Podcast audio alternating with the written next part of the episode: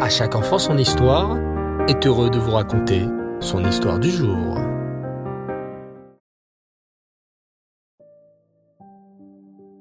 Bonsoir les enfants, j'espère que vous allez bien et que vous avez passé une belle journée.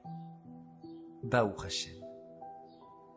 Dans cette nouvelle histoire du Banishraï, ce dernier veut nous montrer la chance que nous avions d'avoir un Beth Amikdash, dans lequel on pouvait apporter des corbanotes pour remercier Hachem et pour lui demander pardon pour nos fautes ou pour s'approcher simplement de lui.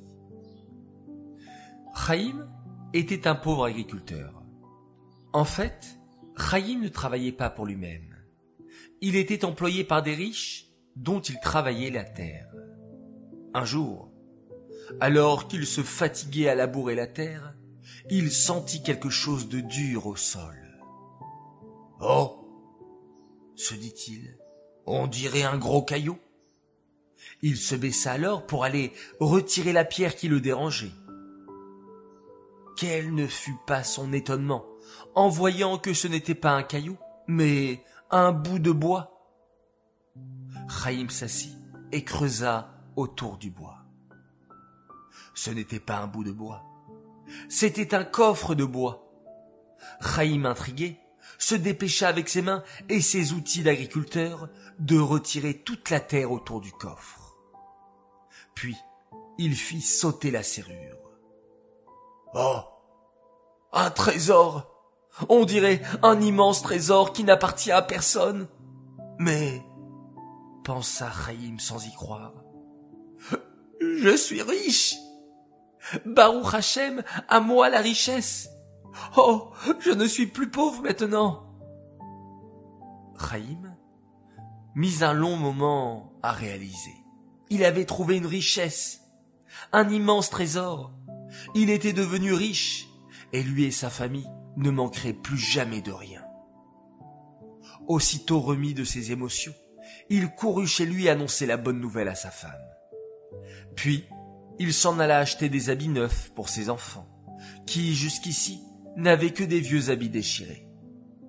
Il s'acheta une nouvelle demeure, très grande, qu'il meubla avec des pièces luxueuses. Malgré sa nouvelle richesse, Chaim garda une chose de son ancienne vie. Il garda dans un tiroir les habits qu'il portait le jour où il avait découvert le trésor. Je les porterai chaque année, à la date anniversaire à laquelle ma vie a basculé, pour me souvenir de tout le bien qu'Hachem m'a fait. Réfléchit Chaim. Ainsi, chaque année, le 10 Sadar, il sortait ses vieux habits, les mettait, et racontait encore une fois à ses enfants et petits-enfants le miracle dont il avait bénéficié. Chaim avait trouvé un trésor qui l'avait rendu riche, mais il avait investi son argent. Cela veut dire qu'il avait acheté avec des marchandises qu'il avait ensuite revendues en faisant un beau bénéfice. De la sorte, il s'était encore plus enrichi et était l'une des personnes les plus riches des alentours. Un jour, on proposa une affaire à Chaim. Il s'agissait d'acheter une marchandise de très grande valeur. Mais les bénéfices à faire donnaient très envie à Chaim. Cette affaire était si importante qu'il fallait d'abord investir plus que l'argent dont disposait Chaim. Celui-ci vida donc ses comptes, mais emprunta aussi de l'argent à de nombreuses personnes. Tout le monde avait confiance en Chaim, qui était riche et honnête, et c'est de bon cœur que les gens lui prêtèrent. Mais quelque temps plus tard, alors qu'il devait bientôt recevoir la marchandise promise, Chaim eut une terrible nouvelle. Le 9 Adar, on lui annonça que le bateau de marchandises avait coulé, et que toute la marchandise était au fond de la mer. La nouvelle fit très vite le tour de la ville, et tous ceux qui avaient prêté de l'argent à Chaim en toute confiance firent la queue devant chez lui pour qu'il les rembourse.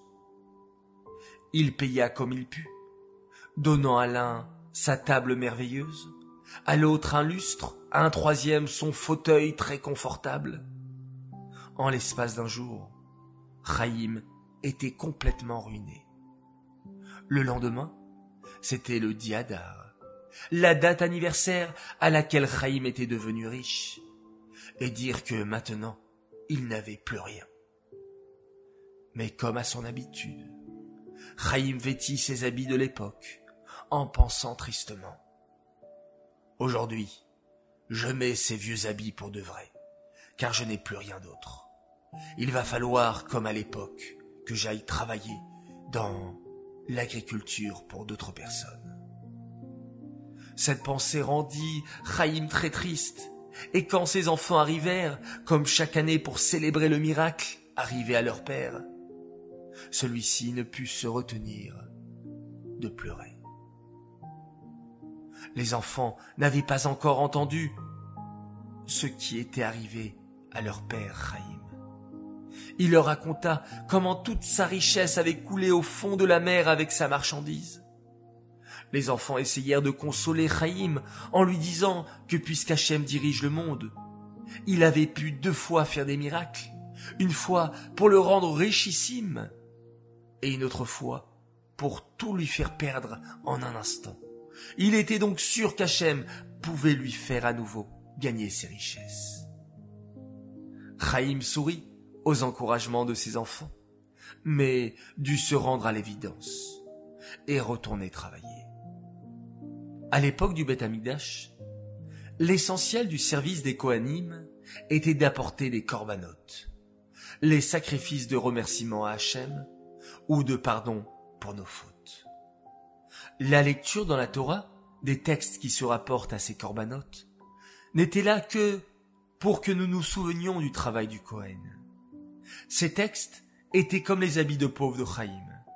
Quand il était riche, ils étaient là pour lui rappeler son triste passé. Aujourd'hui, que nous n'avons plus de bête amigdash, comme Chaim, qui a dû remettre ses vêtements de pauvre, c'est lorsque l'on lit les textes de Korbanot avant la Tefila, que l'on remplace les offrandes qui avaient lieu au Beth Amikdash. Mais, comme le consolent les enfants de Chaim, de la même manière que le Beth Amikdash a disparu en un instant, Hachem peut le faire réapparaître d'un moment à l'autre, si seulement nous sommes méritants. Alors, ajoutons encore une bonne action pour faire pencher la balance et mériter la venue de Mashiach et la reconstruction du Beth Amikdash. Amen. Cette histoire est dédiée l'Elou Nishmat, Yosef Tzir Ben Rav Simcha Bounem, la Shalom. Aujourd'hui les enfants, c'est le 23 Sivan. C'est une date très importante où le rabbi de Lubavitch nous demande de décréter au ciel, à Hachem, toutes les demandes que l'on veut, toutes les brachot que l'on veut recevoir. C'est un jour propice, c'est un jour extraordinaire où Hachem écoute absolument ce que l'on dit et exauce nos prières. Comme un 23 Sivan. Les scribes du roi avaient écrit tout ce que Mordechai et Yehudi avaient décrété à l'époque de la Megillat Esther. Alors c'est un jour propice. N'oubliez pas, avant de dormir, de prier fort fort à Hachem et de lui demander tout ce que vous avez besoin. La réussite, la santé, le shalom, la parnassa. Voilà. Prenez un moment pour prier. Et bien sûr, et surtout, de prier pour qu'Hachem mette fin à cette galoute et qu'il nous envoie Machiar très très vite. Décrétons tous ensemble les enfants de demander à Hachem de faire venir Machiar maintenant. Je vous souhaite bonne nuit et on récite un magnifique Shema Israël.